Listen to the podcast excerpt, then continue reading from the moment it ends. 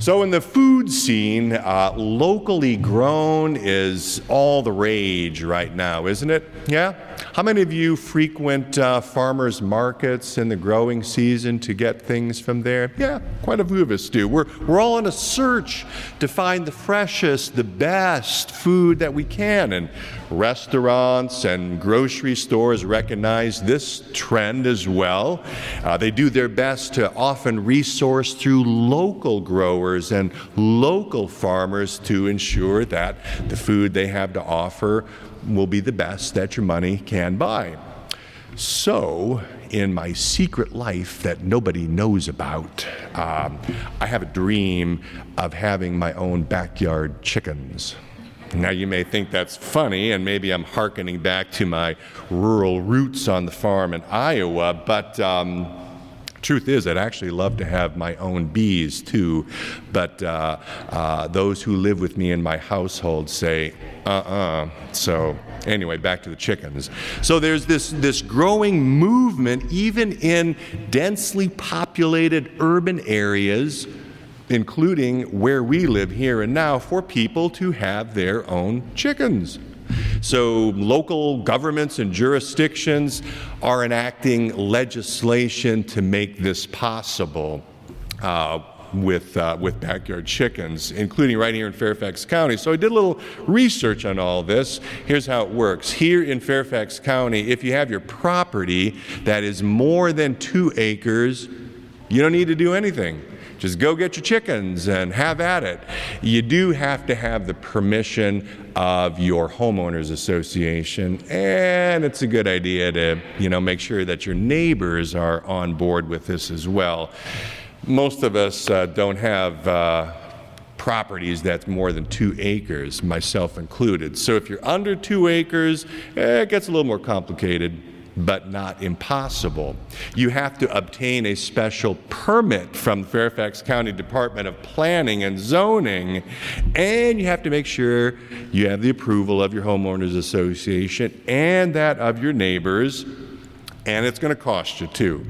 four hundred thirty-five dollars for this uh, permit, which isn't cheap, and there has to be a hearing before the Board of Zoning Appeals. And you have to advertise in the local newspapers. Neighbors have to be notified. So that's kind of a lot of hoops to jump through.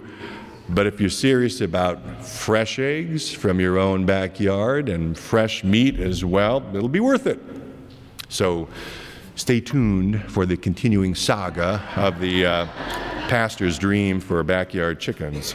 Well, we do in fact hear about chickens in the uh, gospel lesson for today. Jesus grieves over his people's stubborn refusal to be gathered together as a hen gathers her chicks, her brood under her wings. That's the image that is before us today on the second Sunday in Lent, and that is what we will focus on in the sermon for today under the theme, Mother Hen. May the Lord's rich and abundant blessing rest upon the preaching and the hearing and the living of his word for Jesus' sake. Jesus' words in today's gospel lesson are part of a travel narrative that Luke records as Jesus steadily makes his way toward Jerusalem. And he knows full well what awaits him there, and it isn't pretty. It is rejection, it is betrayal, it is humiliation, suffering, death, and ultimately resurrection. But that is where Jesus is headed, and no one and nothing is going to get in the way of his divinely appointed mission. So, when the Pharisees warned Jesus to get out of town, to get away from Herod's rule and his kingdom, they're not kidding. They knew what this crazy tyrant was capable of doing. And if Jesus is not fearful for his own life, they are. Jesus then calls Herod a fox, which is not a compliment at all. To call somebody a fox means that person is sneaky, cunning, tricky, wily. You have to watch him.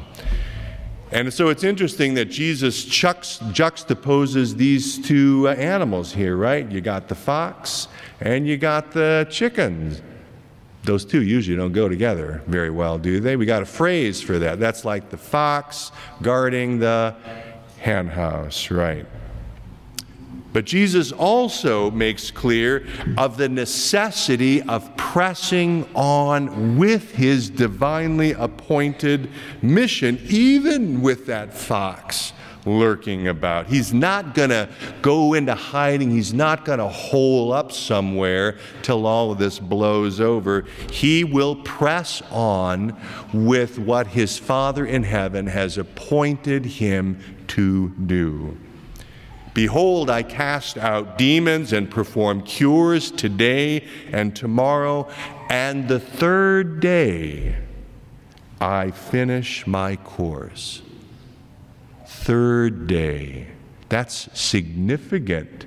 Third day is Easter talk, and Jesus is pointing ahead to what he will ultimately accomplish on that third day when he rises victorious over sin and death and the power of the grave itself. So you see, neither Herod nor any other fox-like tyrant, powerful though they may be, can withstand the kingdom of God or the Son of God.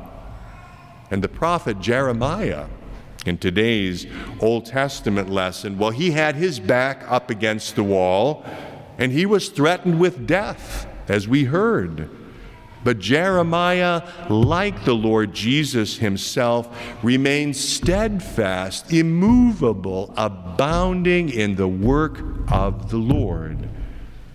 And this is what Paul, the apostle, tells us at the end of today's epistle lesson. In Philippians, he writes, "Therefore, my brothers, whom I love and long for, my joy and my crown, stand firm thus in the Lord, my beloved." That's a word of encouragement and hope to all of us when we feel beleaguered, or that we are being hunted down like a fox after the chicken. It's a word of hope that comes from the Lord. And so I say to you, my brothers and my sisters, stand firm thus in the Lord, my beloved. Jesus' heart breaks for those to whom he was sent, people whose hearts are hardened against him. The city of Jerusalem and the people of that city, they represent this hardness of heart, this, this stubborn rejection of the very one whom the Lord God has sent to bring about their salvation.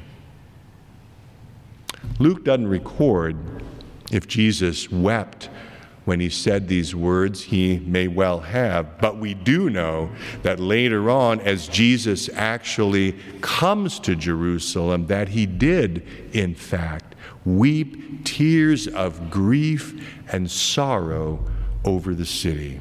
The very people that he will give his life for are those whom he would gather as a hen gathers her brood under her wings. Growing up on a farm, I remember well uh, little bantam chickens. Anybody know what those look like? They're, they're, they're tiny little plucky things, very colorful, and uh, the, the hens would uh, build a nest in some out-of-the-way place. You'd walk past it, wouldn't even know they were there. They'd camouflage so well. What I remember is the bantam hens, after they'd hatch out their brood of eight, ten, a dozen or more chicks, foraging around in the barnyard, exploring every nook and cranny. But what I don't remember is mother hen clucking, calling to her chicks to come together under the shelter of her protective wings, and they did not come. You see, that didn't happen. The point here is that God's creatures, including chickens, are often wiser and more obedient than we are. We could learn something from them. So what a terrible sentence of condemnation Jesus speaks against Jerusalem, indeed against every heart that rejects him, refuses his saving love. How often would I have gathered you together as a hen gathers her brood under her wings, and you were not willing. Behold, your house is forsaken. How about us? Are we willing? Will we stubbornly refuse, reject Jesus' gracious invitation to forgiveness and life and salvation? Will we insist on doing it our way, going it alone, rather than be gathered under the protecting wings of the Son of God who loves us and gave his life on the cross for us?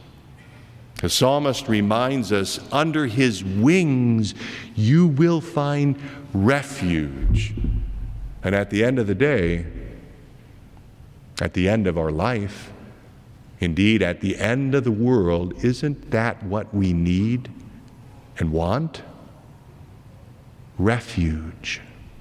My friends, it is God alone who is our refuge and strength, who is that very present help in trouble. And so I invite you to receive that refuge, whether for the first time or in a new and deeper sense in your journey of faith. Receive that shelter, receive that sanctuary which God alone can give, and know that in God's own Son, Jesus, he has given all of this and so much more to you.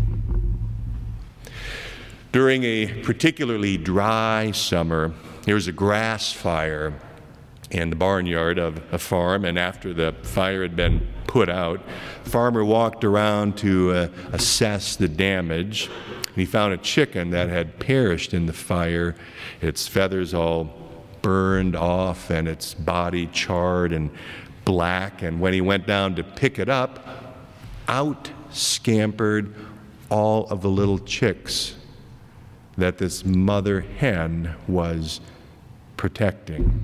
You see, when the fire started, the mother hen had gathered them all under her wings and protected them from the flames, and in so doing, she gave her life for them.